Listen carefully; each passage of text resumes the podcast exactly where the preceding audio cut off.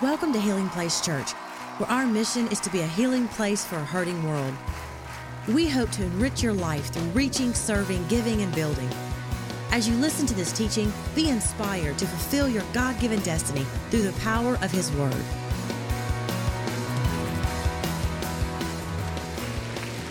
Amen. Good morning, church. How you guys doing today? It is so great to be back with my family here at Healing Place Church. You guys need to know that I love it here. From the moment I set foot uh, in Louisiana yesterday when I arrived, um, this amazing team in church has been uh, hospitable and caring, and y'all have made sure I got Louisiana'd up, okay? Uh, I have been in big trucks, I've shot some guns, and had barbecue already in my time here. Come on, somebody. I'm like official. All I need is like an LSU flag or something like that, or a hat. I think I'm, I'm about ready to go. Bless God. I couldn't bring that home though. Um, it is a joy to be with you. It is, I just want to give honor to Pastor Mike and uh, what a great friend he is to me and to the team. And to be able to preach here uh, is such a privilege. I really do love preaching to you guys, and um, thank you for having me back. And I want to say also a happy 25th anniversary, Healing Place Church. God bless you guys. God bless what God has done and what He wants to do. Uh, if you have a Bible, I want to invite you to open it up to John chapter 7. John chapter 7. That's where we're going to be here this morning. And we'll get into that in just a moment.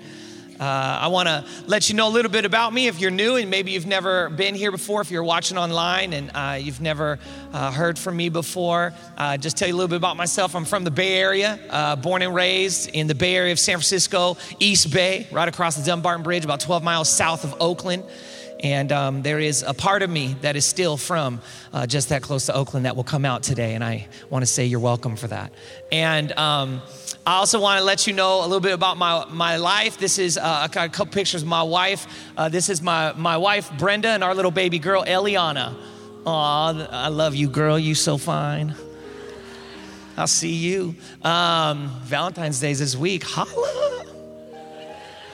Um, and that's Eliana Joy. She's two. I got another picture of her just cause this is her. Just I just everybody just go ah. I just love her. Love you, girl. See you tomorrow. Um, we are privileged. We're, we're getting um, just ready to do ministry in, in California, and we're very excited about what God has for us. Um, I want to say a word of prayer over today's time. I really do believe God has something specific to say to you, no matter where you are, where you're coming from, where you're headed. God knows. And it is no accident that you are here today. And there's no accident that you are here in this message with this time. And if you're watching online, it is no accident that you have stopped what you're doing to tune in. I encourage you to stay tuned in, to deny all those notifications for anything else. Stay right here because I believe God wants to say something specifically to you. Let's go to Him and ask Him for His blessing on our time together today. Lord, I come before you and I thank you so much for uh, this great church. Thank you for the 25 years that you have blessed, God, that has brought us to today. God, I also pray, God, for the next 25 years, Lord, that you would position Healing Place Church to do the things you have called and anointed it to do, God. Thank you for Pastor Mike, and Rachel, and the team here, God, and all this, all these wonderful people. And I pray today, God, that you would minister to us through your word, that you would speak to us directly, that today would be tailor made for us, that where we are, God, you know where we are, and you know what we need to hear today for this week so I pray you would speak to us directly, God, in a mighty, mighty way, Lord. I also want to say thank you for how good uh, the Golden State Warriors are doing this year. And I pray, Lord, that they would be able to bring back the championship again. And I ask this in the mighty name of Jesus. And everybody said, Amen, Amen, and Amen. Well, I, as I showed you, you know, we've got a, a little girl and, um, you know, I don't know uh, how it works here in Louisiana, but I know my wife, she's Mexican, all right? So she's got some spice and it's very nice.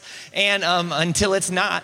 Um, and, uh, so, you know, she asked me when I got home one day, she said, honey, can you go to the store to get some baby food? Because, you know, we're, we're coming up short. Now, let me just say real quick when I say baby food, if you've got young kids now, you know, like me, we don't really have the, the appreciation for what parents used to have to do to feed their kids, right? Because we got it easy now. See, back in the day, I bet there's some old school parents in here. You had to use jars of baby food and that little spoon, and you had to do target practice trying to get it in that kid's mouth. You know what I'm saying? And if you hadn't learned how to do that, kids would have starved all over Louisiana. And in this room, a lot of us wouldn't be here if it wasn't for some of you real, real, real parents, man. I mean, now, I mean, we're lightweights. You know, I'm soft. It, it's not even hard. I don't have to do the jar and the spoon. Shoot, they're little packets now, man. Little pan. You just screw the top off put that thing right in there, man. She feeds herself, right? Very easy. So, can we just give a shout out to all the parents in the room right now that did old school jars with a spoon? Come on. Thank you. We, we salute you. Real talk. So I sent out. Now, I don't know how it goes here in Louisiana, but there are certain types of baby food that, for whatever reason, like all the babies love. Okay. And in California, I'm not to say it because I know there's people watching online right now from California, and I'm not to tip you off because I know what'll happen. Okay. I know how some of y'all think. Okay. Because I'm from the hood. So I know. Okay.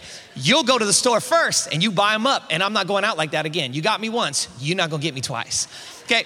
I went to the store and I didn't know this. My wife didn't tell me this is how it, there's like a game to be played when it comes to getting certain things, right? So I went to the grocery store and every grocery store that I went to, this one type of baby food, this one flavor, all of them were gone. The whole rack was gone. And I'm like, looking, I'm like, man, that's gone. Went to the next store, gone. Next store, gone. Next store, gone. Now I went at the end of the day, so all the moms, they already came through and was just like, whoop.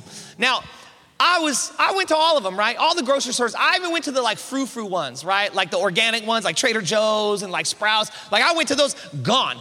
And so I was dejected. I went to this other one, and I went to the one kind of like, you know, I don't know how it is, but like in our city where we live, there's like the nice part of town and then my part of town, okay? And then and, and when we go there, you know, people operate off the rules that I learned growing up, which I'm proud of. And I went in there and I saw there was none in there. And I'm like, man, I was dejected. But see, I knew that we needed more in our house, okay? My wife was clear when she sent me out. And fellas, you know, when, when mama sends you out, you better not come home empty or you, or you better not come home, okay? So I was like, you know, you better get a hotel or something. Don't come home without the baby food. So I was like, I knew I was on assignment. I had to get it. So I went out there, I'm looking for more, and I'm looking at this one place, and I finally got down, and then I, I really got desperate, okay? I got all the way down and I'm looking at the bottom just to see, and I'm going through all this. And you know what I found? I found the gold mine. You know what I realized? There was some other ghetto parent who came in and hid all the ones they liked in the bottom in the back so that when they came back later and had the budget and got paid on Friday, they could get the rest of that food. Now, if you know somebody in this room that's like that, say yeah. Yeah, and if you are like that, say yeah. Yeah. So when I realized it was, I was like, oh yeah, it's on now, boy. And there, it was like the mother lode. I mean, it was everywhere. I felt like I was in Goonies and we found like it. It was it. And so I was like, okay. So then I got so proud, right? I FaceTime my wife because I want her to know, like her man, I stop at nothing. I'll get my girl what she need, girl talking to you. So I got down there and I was like, I'm chuckling. I'm on FaceTime, babe. Look at this. Look at this. I found so oh, they're all here. And so, and then a part of me that like the Christian part of me, you know, he's in he's in competition with the Oakland part of me, right? And the Christian part of me was like, now wait a minute, man. You, you should leave some for others who come behind you. You know what I'm saying? And, and I'm just sad to report to you today that the Christian side of me did not win the argument. That Oakland came right on out. Boy, I took all that stuff out and I was like dropping them. Nope. Got them all. Got them all in that shopping cart. Walked up and I checked everyone out. I'm carrying bags with a big smile on my face because we wanted more. I wanted more so bad that you, I would do anything I had to do. And this is not just with baby food, right? This type of intensity of passion is not just, you know, for something as silly as me going on an errand and, you know, uh, that. I mean, this, this word more, if there's anything that I think is critical for us as people who are either here today and you are not in a place where you know you have a personal relationship with god where you're not maybe even a person of faith this word more i think is a significant word because it's a word that describes what you're looking for. You're looking for more. You're looking for more than what you've got. You've gotten everything you could get for yourself. You've gone out and had what life had to give you, and, and in the end, you still had an ache in your soul for more. It didn't do it. It didn't fix it. You, you know, you've, you've had as, you know, much entertainment as you can have. You've watched as many shows you can, you know, on Netflix, and you, you've had as many different people to, to hang out with. You've, you've, you've connected and hooked up with people that you'll never meet again. And in the end, with all that fun and all that entertainment and all the joy that you could give yourself for the night, you still know, if you're honest, that you want more because your soul needs more than what it's had. But it's not just those of us that are in that position. It's those of us also, this word is critical for those of us who we have been in church or we've been with God or we're people of faith and you believe and you have believed and you've been believing. But this is what can happen. If after a while what we're not careful to watch, this word more starts to be something that those of us that have been in church for a while, been in faith for a while, more is a word that we reserve for those who just need to come to salvation, right? It's a word that we reserve for those who just, you know, are at the dream center, right? They're trying to get their life together and they just need more Jesus to kind of catch on up to where we've been for so long, right? More can be a word word that we describe those that are, you know, just coming out of a divorce or just getting off of a bankruptcy or just dealing with some really unruly children or they need more, but I'm, I'm been with God. I mean, well, I, you know, I'm kind of got there. I've arrived, I've achieved, I've, I'm, I'm settled. And this is what's dangerous to that is that if we're not careful, our faithfulness, watch this, our faithfulness, though it should be honored, because without the faithfulness of, of the people of God, I mean, we wouldn't have what we have. We stand on the shoulders of the people in this room who have been faithful. But if we're not careful, our faithfulness can accidentally turn into complacency. And we can become complacent and stagnant where we think there's no more that God wants to do in our heart. We're not looking for more. We're not pressing in for more. We're just checking into church and kind of doing our thing. We sing our songs, we tithe, and we're faithful right? We volunteer, we're faithful, but there's no sense of urgency to know Him anymore. There's no newness to it. There's no, we're just almost like you've scaled one side of the mountain called God, and that's the only side that you know, and you think that's almost come to accidentally think that that's almost all there is. And God is so expansive and so mighty and so great, you could never exhaustively learn and find all there is. And the dangerous part for those of us who have been in church for a while is that we will become content in a complacent and stagnant area, and the word more isn't in our spiritual vocabulary. We're not looking for more. We're not seeking Him for more. We're not leaning in for more. And so, more is when you're listening to sermons, right? You, you, you know that, oh, yeah, that's somebody else in this room needs to hear that one, right? And I know there's probably some of you in this room right now that that's probably some of the thoughts you're thinking. You're sitting there right now thinking, I really hope my husband's listening to this right? And then some of you are like, I really hope my wife's listening to this, right? I hope so and so sitting there. And can I just politely say something to you? I mean, I know I'm from California and I'm your guest, so I'm gonna say this as gently and guestfully as possible. There's a chance that God is not trying to talk to them right now, but He's trying to talk to you and you just not listening very well. Just a chance. And so, with all due respect, I'd like to ask you if you could Stop listening to the sermon for them and start listening to the sermon for you because he speaks to you and he wants to talk to you and he doesn't want to talk to them more than he wants to talk to you. In fact, he actually really wants you to hear this that he has something more for you today. So, how do we do this? Because here's the reality if we're really honest, some of your marriages need more than what you have to fix it. Okay, you're dealing with real stuff right now. Some of you are raising teenagers and you need more wisdom and more truth and more understanding and more strength and more patience than you have. You need more from God than what you have. Some of you are raising kids. Some of you are dealing with your grandkids and you're help raising them. And it's and it's it's it's parents that got divorced. You got blended families and you're trying to figure that thing out, right? Some of you got new jobs but new pressures. You have new stresses because you have new money to try to deserve and to keep, and you're worried about losing it. But now that's stressing out the family, and wife is feeling like you're you're not as dialed in and you're feeling like she doesn't understand how much it takes to give her the life that you're trying to give her and the kids, and there's this stress on you, and you need more endurance, understanding, wisdom, patience. For some of your marriages, you need more love, more forgiveness, more romance than you know how to conjure up. And you can't get it on your own. If you could, you'd have it, but you don't have it because what you need is more than what you have. Some of us need more money. We need God to bless us. Some of us need more wisdom. And can I say this? Some of us, we need more forgiveness, right? We need more forgiveness because we've done more than we've done before. And we're sitting here realizing, like, I feel shame and guilt, and I need more forgiveness, and I need more forgiveness. And some of us need more, not, watch this, not forgiveness for me, but God, I need you to give me more forgiveness for somebody else who's hurt me. Because some of you have forgiven things that are huge. And if we knew the stuff that some of you have already had to forgive, we would stand in attention and say, wow, ma'am, wow, sir, I applaud your fervency to forgive. You've forgiven some really big stuff. And that's why some of you sit in this room right now surprised that you are actually struggling to forgive again some things that are almost seemingly not as big as the stuff you've forgiven before. What do we do when we need m- more than what we've got. And see, especially those of us either that are here today and we're looking for truth, we're looking for answers. We don't know what we would call ourselves, certainly maybe not a Christian, maybe a spiritual person.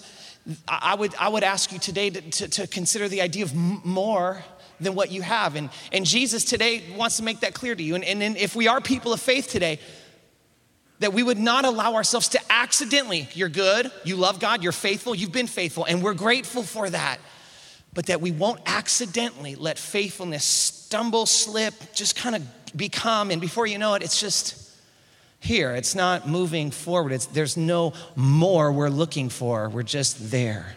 And Jesus actually knew that we were going to struggle with this. He knew the temptation of humanity. And so in the Bible, this is why I love being a preacher.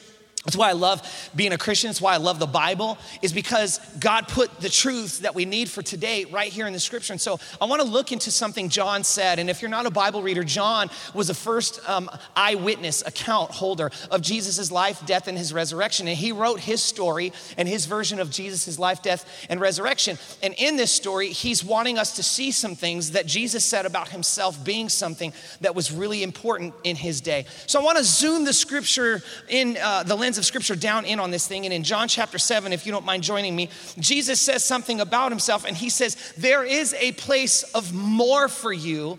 I have more for you, be it because you have that ache in your soul and nothing you've tried has quenched it.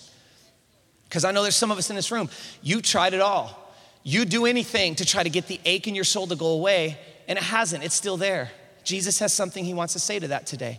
And, and again, those of us that you know, we, are with Jesus. We know the ache is only quenched by Him. We tried it and then we found it, but after we found it, we kind of got used to it being in the house, right? We got used to it just doing what it does, and now it's not a point of more. We don't pursue, and Jesus has something to say to that today as well. Chapter 7 of John, verse 37, Jesus said this On the last and greatest day of the feast, Jesus stood and said in a loud voice, Everybody say loud voice. Come on, you can't say loud voice with a quiet voice. Somebody say loud voice. Jesus stood and said in a loud voice, If anyone is thirsty, let him come to me and drink. Whoever believes in me, as the scripture has said, streams of living water will flow from within him. Now, by this, he meant the Spirit, whom those who believed in him were later to receive. Up to that time, the Spirit had not been given, since Jesus had not yet been glorified. I want to go back to verse 37 where Jesus says this phrase. Um, before he does, John records this idea. He says, On the last and the greatest day of the feast, Jesus stands up and, and it says that he stood up and he said in a loud voice, If anyone's thirsty, let him come to me and drink.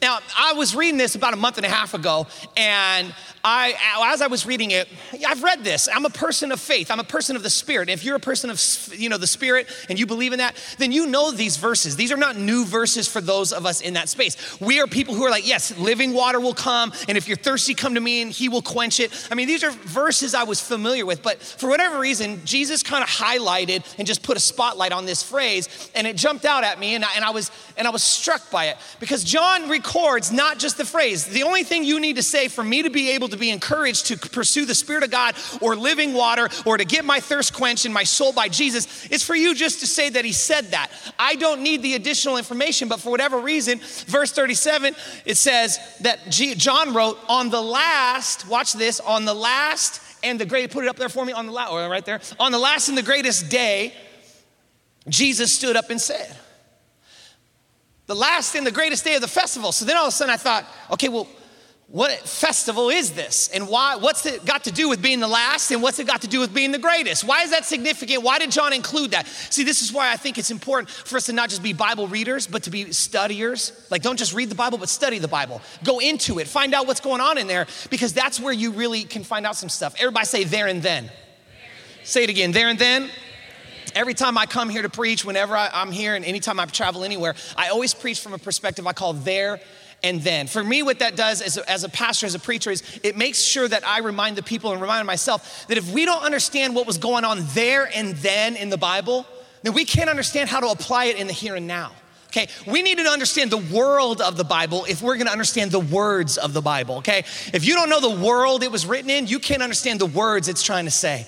So we need to know there and then what was happening there and then. And so on the last and the greatest day of this festival, there's something really interesting that is happening. See, God's people, the Jewish people, were called to do a festival, and they did it every year, okay? And this festival was a big, big deal. We don't have anything in American Christianity that even compares to it because we don't stop working. They would stop working, they would take 10 days of reflection just to get ready for this festival, and they'd be thinking through who they are. Are they being the people that God called them to be? Are they being the, the husbands, the wives, the, the sons, the daughters, the moms, the dads, the businessmen and women? Are we doing what we're supposed to do to reflect God to our world?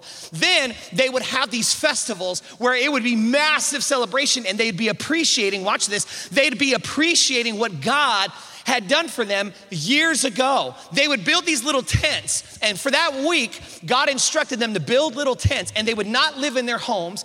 They would get outside and live in these small little tents built by sticks. But the top of the roof would be open so that at night, for the whole week of celebration, at night, they would look up and see the stars so that they would be reminded it is God who provides for you a roof over your head. This was a powerful symbol. Not only that, but they would do that for a week because when they were in the desert, they didn't have homes. They didn't have a city. They didn't have anything. They were, they were just abandoned, it seems, by anything. And that was where they remember. But God answered us. God was there for us. God, He did for us. And they would also do something else that is so amazing. One of the leaders, the rabbi, would go into the pool of Siloam, which Jesus heals a guy. If you're a Bible reader, you're familiar. Jesus heals a crippled guy by this pool at another portion of scripture. These guys, these rabbis, these leaders would go with huge cisterns of water every day of the festival for the whole week, fill them up with water, and they would carry them back to the temple. Now, the temple was the pinnacle of worship for the Jews. And in Jesus' day, Jesus was a Jew, a good Jew, the best Jew, the best leader, the best version of Christianity of what it means. And so that he was at the festival, and in this festival, every day of the festival, they would go to the top of the steps of the temple. Now, the temple, the temple was where God's presence was. You had the outer court, the inner court, and the holy of holies. Okay, the holy of holies was where the spirit of God was, and that was where they knew if we need healing, we need God's presence. That's where we hear from God. That's where we encounter God. His presence is in there, and we require it. We need it. We can't be who God's called us to be without coming back. They would pilgrimage to the temple to make sure they experience God's power, God's presence, God's voice. It was so critical for them. But while they were there, this festival was intended to help them remember what God had done. So they would get these huge cisterns on the top temple steps. And then at this one point where the celebration was going off, and, and festivals is, it's incredible if you think about it, because right now, you, of all the places to preach this message, I mean, this I think can resonate here. You're right now in the middle of festival season, right here in Louisiana, right? And we got Mardi Gras going on, and this is this is like what's going on. Things, lots of people, lots of music, lots of loud. These people are doing it for the purpose of trying to remember who God called them to be. But it's loud and it's festive and it's crazy. And then at this one point in time, they would take these cisterns of water and they would tip them over. And the water in these huge cisterns would go gushing out and rushing down the steps, cascading down. And it would symbolize this really powerful moment that happened in what we call the Old Testament, but what they just called their law, their prophets, their Torah. And there was a story about when the Israelites were, were out in the desert and there was no water. Nothing. They were destined to die because they had no water. And God told Moses, Take the staff in your hand and strike that rock. And when he did it, he struck the rock. And the Israelites, in the thousands, hundreds of thousands, watched water come out of a rock. Like that happens ever. So it was miraculous and they remembered it and it was powerful and they were like, oh my goodness. So they retold this story every year. And you know what they did? They retold this story even though it had been a long time since water had ever come out of any rock. I mean, you got to remember, Jesus comes into a setting where it is not going well for the Israelites. The Jews are not doing well. You have a Roman government that is killing and oppressing anyone that disagrees with the statement, Caesar is Lord. If you did not agree that you thought Caesar was God's son, they would send Roman officials in and kill your village.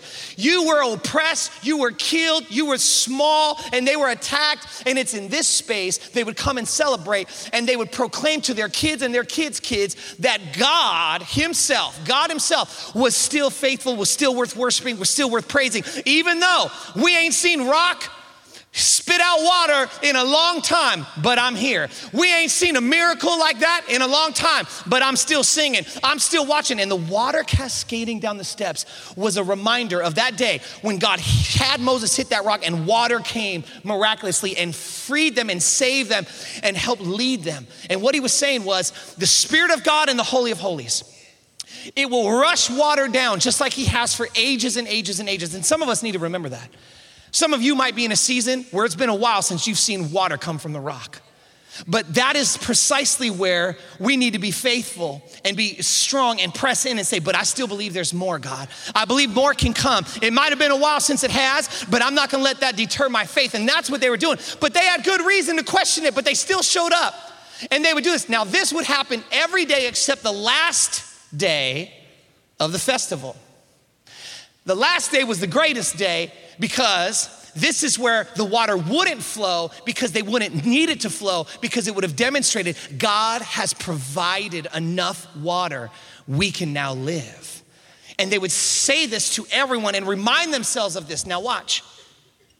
The water's coming down from the Holy of Holies, and this, and this signals that God's flow of power and love and redemption, and the water from the rock is coming out. It's coming down the steps from the temple where God's presence is, and we need to go to get that water now. With this there and then in our mindset, freshly in our minds, let's go back and read what Jesus says and see if it won't say something new to us today that we need to hear as individuals and Healing Place Church, you need to hear as a church. Verse 37, John writes, On the last and the greatest day of the feast, where the water does not go down the steps, but where for the last week they've watched water go down steps. They've been living in these tents. They've been telling themselves truths that they maybe haven't seen in a long time. And now the water doesn't flow because they're basically saying, well, you know, we're trusting that God is gonna supply, even though we're still an oppressed people. It's on the last and the greatest day of the feast. Jesus stood up and said in a loud voice, which now you understand why Jesus got to say it in a loud voice. He's at a festival. Can you imagine going down Bourbon Street trying to get everybody to pay attention to you? Like on Tuesday? Hey guys. Hey. Hey guys, hey, hey guys, guys, guys. That ain't gonna get the job done. You ever try to get a bunch of kids at a, at a, at a party to be quiet? You can't do it, much less a whole festival full of people. You ain't gonna do it. So Jesus stood up with a loud voice, but he's about to say something that his people understood what he was saying differently than we do when we read it sometimes. Jesus stands up with a loud voice and says, If anyone is thirsty, let him come to me and drink. Now, this is the first of the two statements Jesus says. I want to land on the first for a second because now he's referring to a very famous prophecy that one of their very heralded and like respected prophets had said. His name is Isaiah. If you're a Bible reader, you maybe have read some of Isaiah. Isaiah talks about the virgin birth, he talks about the Messiah coming. And a very famous portion of scripture for these people in Jesus' day was Isaiah chapter 12, verse 1 through 4. I'm going to read it for you. But in here, this is where Isaiah points to their Messiah. Now, you and I don't really care about the word Messiah a whole lot emotionally because we have a Savior, we have Jesus. But to understand this, I mean, it's like you can't, I don't even know how to step to it. I don't even know how to give it to you. It's like uh, a little kid, Santa Claus is coming to town times like a billion. It's like if you knew that you knew that you had a chance tomorrow, if I told, if I told you, um, and I'm trying to relate it to America's like messed up version of faith. If I told you tomorrow, here's the winning numbers for the lottery, and you, you, hey, holla, just tithe, okay, just tithe. Leave a little bit over for our church plant in California too, if you don't mind. I mean, we would flip out like, what? The anticipation would be like, for these people, the Savior, the Messiah was the one that was gonna fix everything, make it so they weren't oppressed. Some of you in here, there's an opportunity for you to be more oppressed than others at times. If there was someone that prophesied and promised you one day someone will rise, and when they rise, they will set it all right, and you will not be the oppressed woman, the oppressed man, the oppressed son or daughter. It will change history for you. Watch this. This phrase that Jesus says is pointing back to this prophecy. I want to read it for you. It's in Isaiah chapter 12, verse 1 through 4. Watch this. They all knew this, and Jesus is referring to it. It says this In that day, Isaiah is writing about a prophecy about the Messiah. One day, the guy who's gonna come. I will praise you, O Lord. Although you were angry with me, your anger has turned away, and you have comforted me. And, and surely God is my salvation. I will trust and not be afraid. The Lord, the Lord, talking about Messiah, is my strength and my song. He has become my salvation, right? He quenches my soul. He's what I need. Watch this, verse three. With joy, you will draw water from the wells of salvation.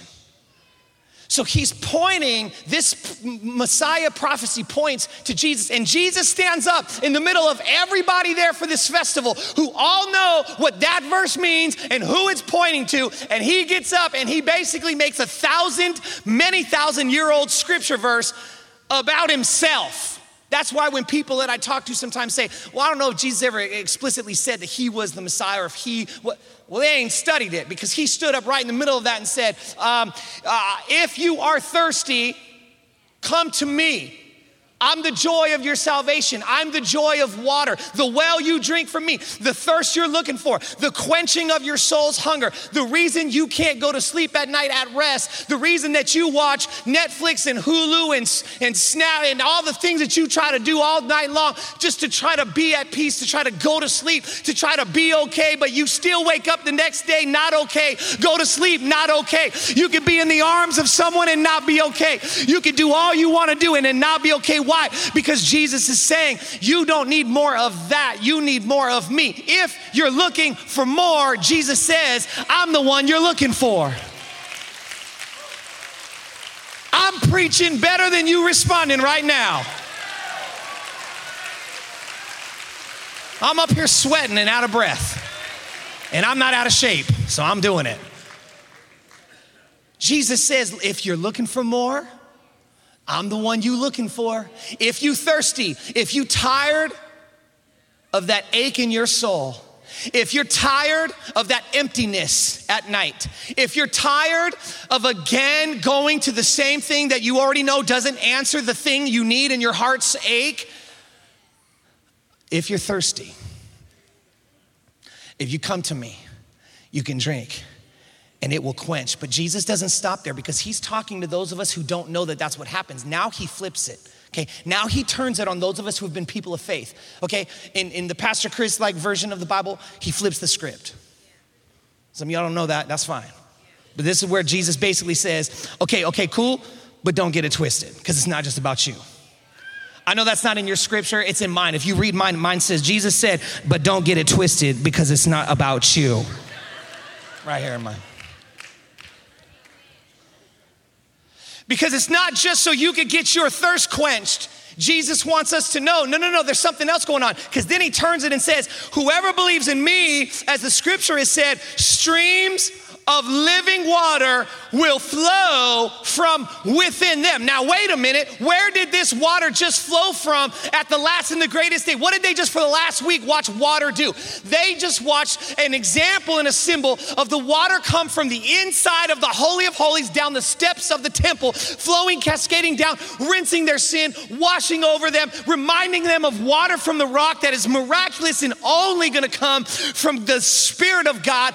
And in that space, Jesus then says, that kind of living water that used to come from a rock ain't just gonna come from a rock, it's gonna come from me. And the water you're used to seeing come from the Holy of Holies in the temple ain't just gonna come from a building, but now it will come because I will put the Spirit of God inside of you. And watch this you now will become the new temple. I'm not just gonna have water come from a building, I'm gonna send a bunch of little mini temples all the way out through the world, and water will flow down the steps of your soul to your children, to your marriage, to your grandchildren, the people you work with, everyone around will have it rinse over them and come out of them. If you come to me and thirst and are believing, he says, you will allow the living water that people are thirsting for will flow right out of you. Come on, somebody, give Jesus a praise in this place.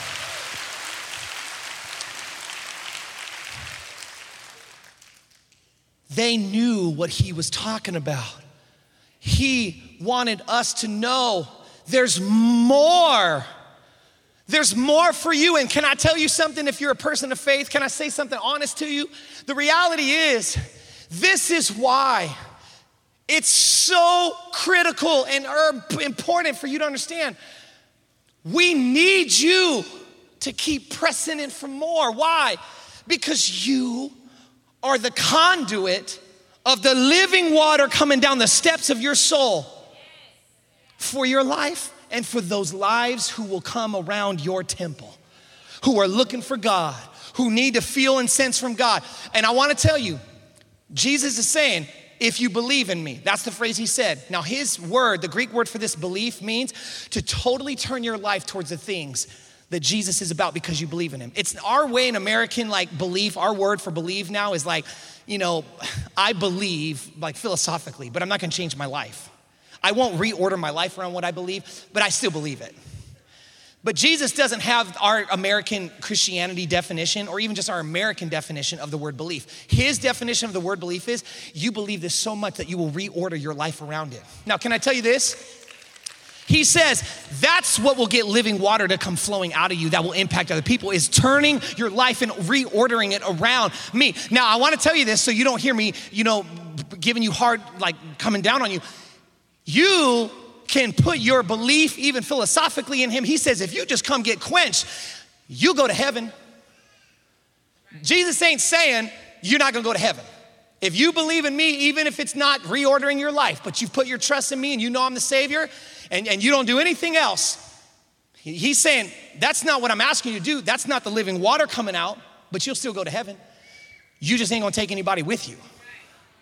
And the question you have to ask yourself is this Do you wanna just go to heaven and just get there? Or do you wanna make sure that your kids come to heaven too? Do you want to make sure that your spouse gets to heaven? Do you want your grandkids to go to heaven? Do you want their friends' friends who come over for the pool parties to go to heaven? Do you want other people to experience the flow of the Spirit of God? Because if so, we can't just be like, yeah, I believe. I mean, I don't really reorder my life around it. It's kind of just this thing I believe is true, but I don't really want God to become my God and tell me what I can and can't do. I feel like I'm a pretty good God. What do I need Him for? I like to tell myself what I can and can't do. I don't need Him to do it.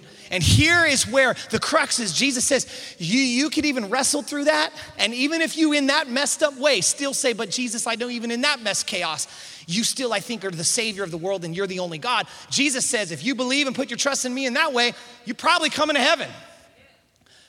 But, friends, is that it? I, I don't want to just make it myself. I want Eliana to grow up and love Jesus, not know about Jesus, not heard him every now and then at Easter or Christmas or whenever I got up in the morning and didn't want to watch football or golf or something on TV or when I decided the grass wasn't as important as her soul. No, no, I want my daughter, I want my wife to know that I believe that I am one of the working temples of the Holy Spirit and I need more of Him so I could get the Spirit to come in and the water and the living water will flow down onto Eliana and it will flow into my wife's life and into the people who are around me. Because can I tell you this? When you aren't pressing in for more, people can tell. And you know who the last person to find out will be? You. Everybody already knows you stagnant. Ain't nobody shocked to hear. So you haven't been pressing into Jesus lately. They can tell why, because you, you, get, you get irritable faster, you get angry more, you, you know, you're less generous, you're, you're, you're less kind, you, you, you just, you're not, you're, you're not what they remember you being at your normal self, but your normal self has changed to a different normal. And, and, and it really takes a real friend that will sit down with you and say, Hey, we've been friends a while. Okay, I love you. You know I love you, right? You know I love you and I'm in it to win it forever. Don't matter. Even if you don't, whatever. But I gotta tell you some things.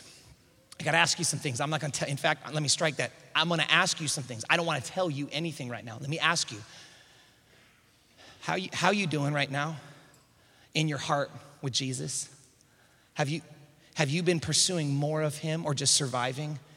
Is, is He stayed a priority or has He just kind of become a part of the furniture in the house? Is He just a part of just the wall painting? At first, it was the first thing we did. It was really important to get the right furniture, but after a while, it's just the stuff that's in the living room. How are you doing? Because, sir, ma'am, listen to me. There are kids in your home. There are people in this church. Can I tell you this? There are some of you that this last 25 years, some of you helped build Healing Place Church to what it is. But I'm gonna tell you right now, God's not done with you yet. God's not done with Healing Place Church. There are little girls like my little girl in your nursery right now that need the next 25 years of Healing Place Church to be as important to you as the last 25 years were. And they need you to press into God and to want more of Him so that the cascading water and the living water will pour down, not just on your kids that already grew up, but on the kids' kids and kids you ain't never gonna meet. And maybe some of you in 25 years won't still be here. You'll be in heaven heaven, but we will need you to pour out and to say, God, I need more because there's still more of you and these people need more of you. And I want the living water to get down on all of them and the generation and generation and generation. The next 25 years needs you to not just be faithful, we need you to want more of Jesus. Thank you for listening. For more information about Healing Place Church, go to healingplacechurch.org or give us a call at 225 753 2273.